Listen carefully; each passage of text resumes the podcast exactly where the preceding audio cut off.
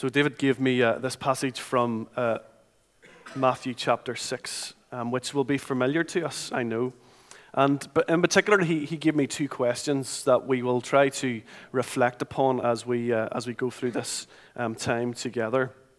Who of you, by worrying, can add a single hour to his life? Why do you worry about clothes? It's going to be interesting. So, uh, Matthew chapter six, I'm going to read. If you've got a Bible with you, um, either one of these types or one of those types, then we are, uh, we're going to start reading from Uh, verse uh, twenty-five of Matthew um, chapter six.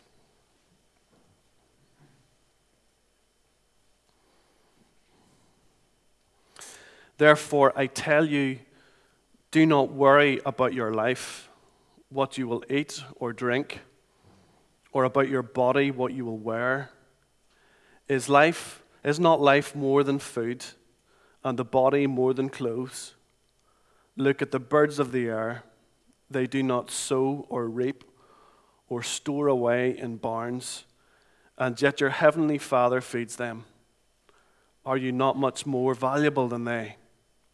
Can any one of you, by worrying, add a single hour to your life? And why do you worry about clothes? See how the flowers of the field grow. They do not labor or spin. Yet I tell you that not even Solomon in all his splendor was dressed like one of these. If that is how God clothes the grass of the field, which is here today and tomorrow is thrown into the fire, will he not much more clothe you, you of little faith? So do not worry, saying, what shall we eat? Or what shall we drink? Or what shall we wear? For the pagans run after all these things, and your heavenly Father knows that you need them. But seek first his kingdom and his righteousness, and all these things will be given to you as well. Therefore, do not worry about tomorrow, for tomorrow will worry about itself. Each day has enough trouble of its own. And we thank God for his word to us.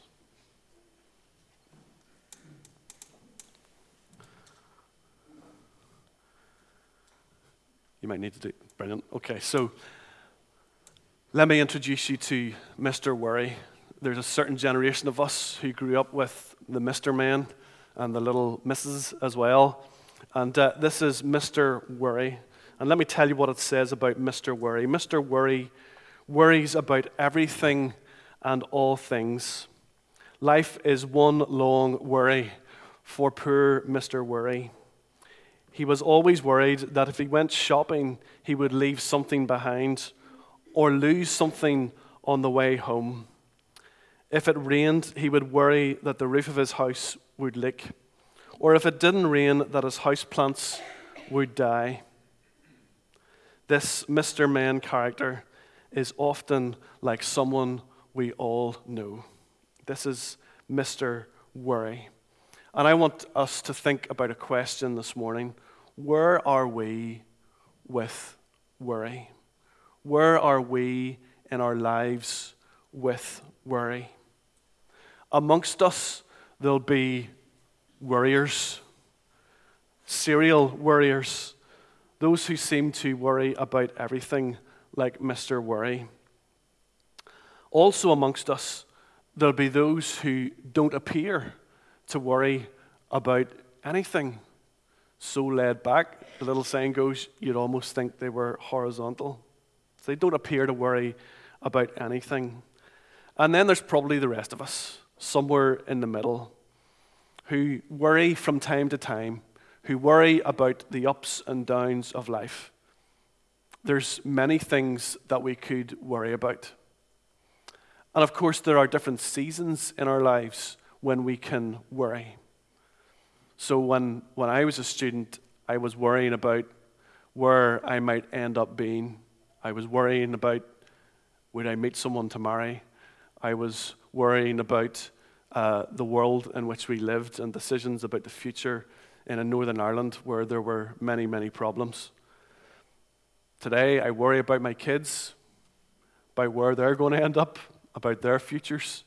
Sometimes I worry about the Methodist Stationing Committee, because in our system they kind of ring you up and say, right, you're going from there to there, and you wonder where you're going to end up. Um, you worry about uh, jobs, careers. We worry about money, all sorts of things. We can worry about health. We can worry about uh, what the future might hold. We can worry about elderly parents, all sorts of things. And there's lots of worry in our culture today. Um, we seem to, to live in a world where, um, if you want to flick to the next one, brilliant.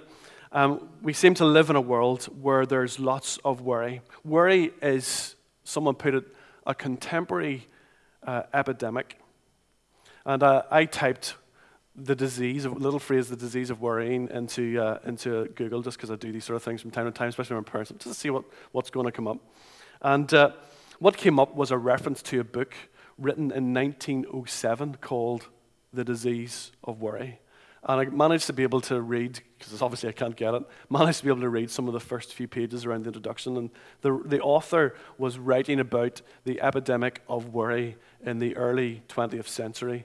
And I thought, hmm, not a lot has changed over the last hundred years or so. And as I've been thinking about it this week, I've been thinking about, uh, I guess, degrees of worry. Because worry is just a, a word that we all know, but there's other words that exist around the word worry. What about the word concern? Is it okay to be concerned? So you've got a spectrum almost of concern, and we say, well, yes, it's okay to be concerned about something that you can do something about. Then you might have the word worry, and you might think, well, what is it that we Are we allowed to worry? Are we not allowed to worry? Is it good to worry? Is it bad to worry? Does a Christian worry? Does a Christian not worry? And then you move further along the line, and you move from concern to worry to anxiety. And then it's a whole different ballgame. Anxiety, negative stress, mild depression. In twenty fourteen, I'll see if, oh, there you go, brilliant. In twenty fourteen, uh, an article in the Daily Telegraph stated that four million people in Britain are on antidepressants. And actually, that statistic had doubled over the previous ten years. So ten years prior to that, approximately two million people, it's thought, were on antidepressants. But in that ten-year period, that had jumped from two million to four million. And I suppose there's lots of questions for us around that, and certainly in my friendship circles and in the last congregation that I served in, I had numerous conversations with people, Christian people, who whispered to me as their pastor, John, I had to go to the doctor, and I'm on tablets. And of course, in many of these situations, there's absolute gen- genuine need, and the article talks about this. Is it genuine need? Is it a quick fix? Is it overprescribing? And a A whole combination of those, those factors probably are involved.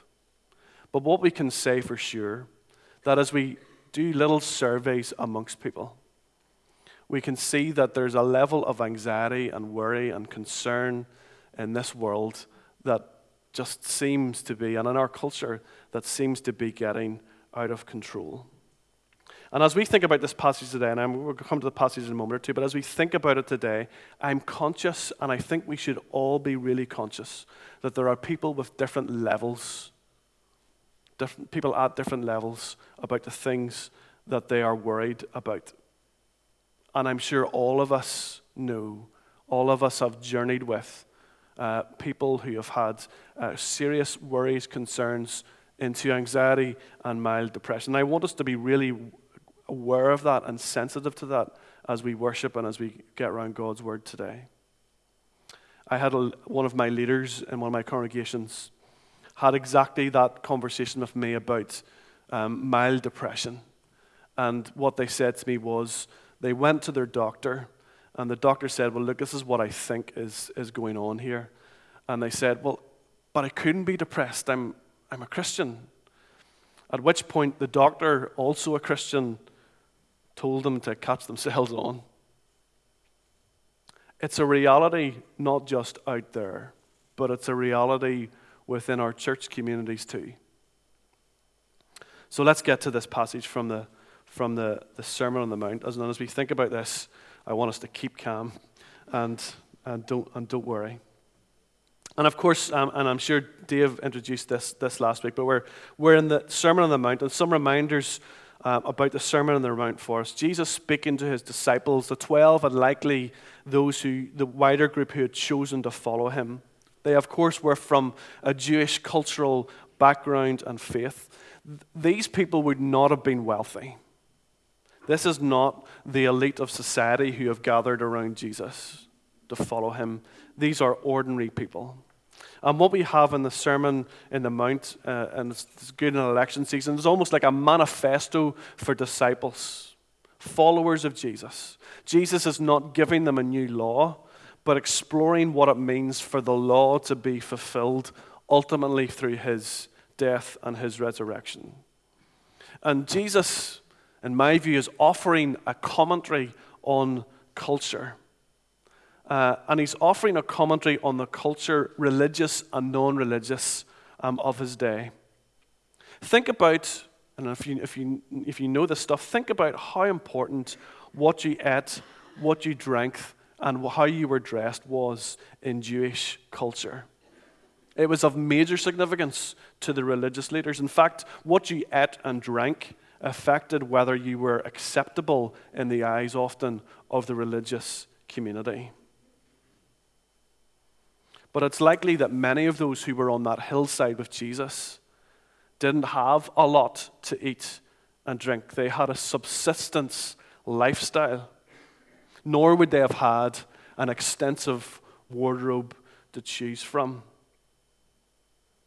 So that was one group of people. But of course, in the background to that as well, there was another group. There was the wealthy elite, the Jewish authorities, and the Romans. Also, you could say, concerned with what they might eat, drink, and wear, but in quite a different way. In quite a different way.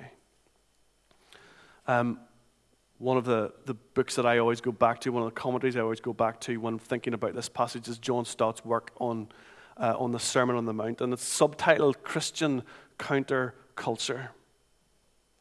And that challenge is what Jesus brought to his disciples when he first preached this sermon. But equally, equally, that challenges the culture in which we live today. What is it to live as God's people in this world? And with particular reference to what we're going to think about today, what does that mean about the theme of worry? It's a, ch- it's a challenge to the religious culture that many of us in Northern Ireland have grown up with, often characterized by unexplained rules and misreadings of the scriptures. I don't know about you, certainly I did. Many of us grew up with our Sunday best. It's the clothes you only wore to church on a Sunday. And uh, you would meet with disapproval if you didn't look right and you didn't fit in. The question I think that I started to ask, particularly as a teenager, maybe it was just my rebellion, I don't know. What about those who don't have a Sunday best or don't look like they fit in? What does that mean um, for the church and for culture? And just to kind of, there you go. So this is this is from the Preachers Institute website. Okay, so if you want to go and have a look at that.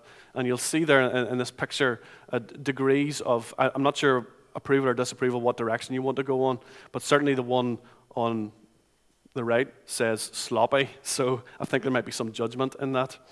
I think I'm somewhere in the middle. Hopefully business casual is what I've been aiming for today.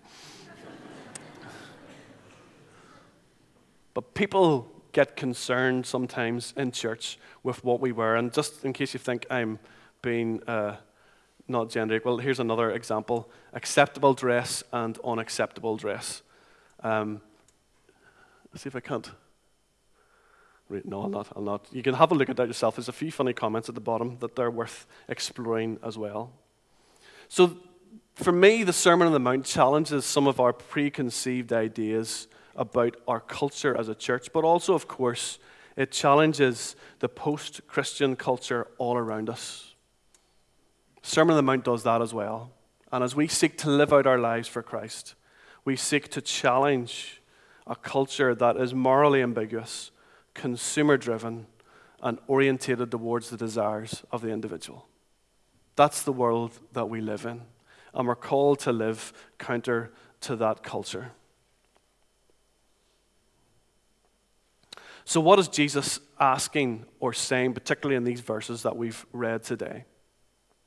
Well, verse twenty-five, and we're going to run through the passage now, and if you'd like to do that along with me, that, that would be great. But from verse twenty-five, therefore I tell you, and so I don't know where Dave finished off last week, but this is where we started. It has reference to what has come before in the previous set of verses, which uh, have a little title in the N I V, Treasures in Heaven. In verse twenty-one it says, of Matthew six, where your treasure is, there is your heart. And that's the key verse for that bit of the passage. You cannot serve both, both God and money. What is it that you're investing in? What is it that you are valuing most of all? Our calling as Christians is to invest in spiritual things, in the things of God, not in earthly things. We're not to set our hearts on earthly wealth, but the spiritual riches of God's grace. Earthly wealth is not to be the focus of our attention. As Jesus says in verse twenty-two, it's the eye. The eye is the lamp of the body. So what we gather up for us in an earthly sense is not to be the focus of our, our attention. But neither, when you come to these verses that we've read, neither should it overly concern us. It is not something to be worried about. Do not worry, even about the basic necessities of life, eating, drinking, what will we wear? So let's take this worry. We've thought about the word worry almost in a contemporary way already, but what is it actually, how is it translated? Well, in the, in the original Greek, it has a sense of, when you worry, it's about fear, it's about anxiety, and it's about sleeplessness. So what are the things that keep us awake at night? What are the things that we are afraid of? What are the things that cause us anxiety? This is the, the, the area of worry that Jesus is addressing. And of course, as we think about worry itself, this sort of worry does several things to us. It's debilitating. It restricts um, our ability to, to live life in all its fullness. It is life-draining. It renders us ineffectual. This is what worry does to us. But Jesus came to offer us something else. Jesus came to offer us life in all its fullness. And in John ten, in the, in the, uh, when he offers the picture of the, the shepherd and the sheep, he says, I have come that they may have life and have it to the full.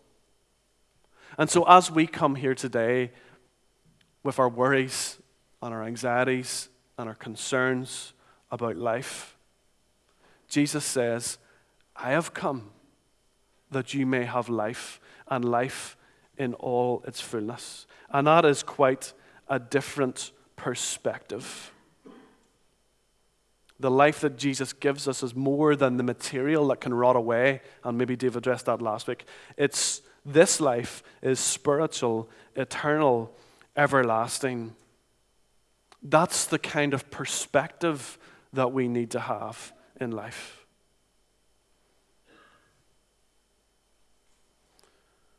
So, Jesus goes on, verse twenty-six, and gives a great illustration. The birds of the air, and the impression that we get from the birds of the air is that they are carefree. They're not gathering up. They're not building in barns. But birds do work hard. Have you ever seen a bird? Have you ever watched birds? They're on the go all the time, and, and they're moving all of the time. Have you ever seen a bird's nest up close and seen the amount of intricate work that, that, a, that birds will have had to do in order to build that nest? So Jesus is not saying that we should not work or earn, that we should not, not take responsibility for those who are dependent upon us, but that we should recognize that as we live our lives, we're not dependent on those things, but we're dependent on our Heavenly Father who provides for us first and foremost spiritually. And that that offers us the perspective on the material things that we have in life. And then we come to that first of those challenging questions that Dave asked me to particularly focus on. Verse twenty-seven, can any one of you by worrying add a single hour to your life? We've already thought about the idea that uh, that worry doesn't add to us in any way at all. All it does is substr- subtract away from us. So we cannot add, and the N I V rendering, which says add an hour to our lives, can also be understood in relation to weight, in a sense of influence, some suggest, or even ambition. So by worrying, nothing can be added to us. We cannot add anything to ourselves. There's a limitation to our human achievement here on this earth. But our calling is to seek nothing more than to glorify God in our lives. And then you come to the example of clothes. And why do you worry about clothes? It's very easy to read this from a twenty-first century perspective. My daughter is nearly twelve, first year in big school. I've discovered that to twelve-year-old girls, fashion is important. So this is not an anti-Superdry, Hollister, Jack Wills text. There's other texts that are better about modesty and dress, and that's it for another time. But this does ask a question about clothes. People on the Mount with Jesus, as I've said already, would have not had much in the way of clothing. So it's not about the clothes themselves necessarily, it's about the worry and the perspective that the worry, uh, the perspective or the worldview that the worry exposes. What is it that concerns you or worries you? And in the next few verses, Jesus goes on and gives another illustration, uh, an illustration from nature, an illustration from Israelite history. The beauty of creation, what God has made is awesome and beautiful. And then Solomon's splendor, and unimaginable to the, to, to the listeners of Jesus. But they would have heard the stories about the splendor of Solomon's temple and the splendor of his kingship. But even all of that is incomparable to the splendor of God's creation. How much more has God given? How much more will God give? What we have now is temporary, but the life that God gives in Jesus is eternal. And this is the promise that God makes to us. This is what we're to trust and believe in, rather than what we necessarily were. What makes us distinctive in this culture? This culture which doesn't share our beliefs is our trust in the loving provision of our Heavenly Father. Verses thirty-one and thirty-two, Jesus sums up saying, do not worry about what shall we eat or what shall we drink or what shall we wear, for the pagans run after all these things. And your Heavenly Father knows that you need them. We should not be surprised if those who don't believe, pagans, run after these things, because they don't have the eternal perspective that we have. So if we have that kind of eternal perspective, why do we worry about the material things that we have? The challenge to us who seek to follow Jesus is to be not obsessed, not worried, not over-concerned, and not anxious about, this is a great word, stuff. We're not to be anxious about stuff. To be anxious about stuff demonstrates our lack of faith in God and our lack of understanding as to how we're to live our lives in response to God's grace.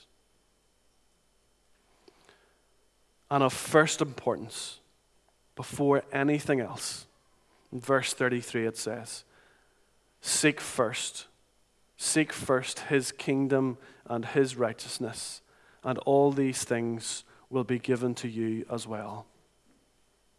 Seeking first the kingdom of God is the antidote to worry and concern in our lives. To seek first the kingdom of God is to live counter to the culture around us. And that's what we're called to do. Sadly, often that culture, we see it in the church as well as in the world beyond.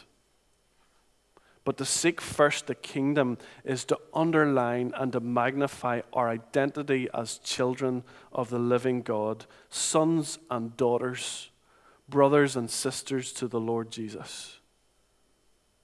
That's what it is to seek first the kingdom of God in our lives.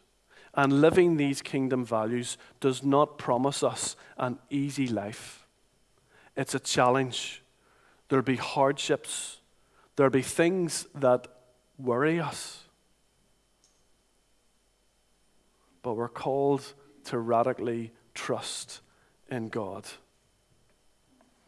But how then are we to respond? How are we to respond to this passage? How are we to respond to the idea of worry in a culture where it seems as if so many people are worried about so many things? I think there's a number of things that, that have come to mind this week as I've been thinking about this passage.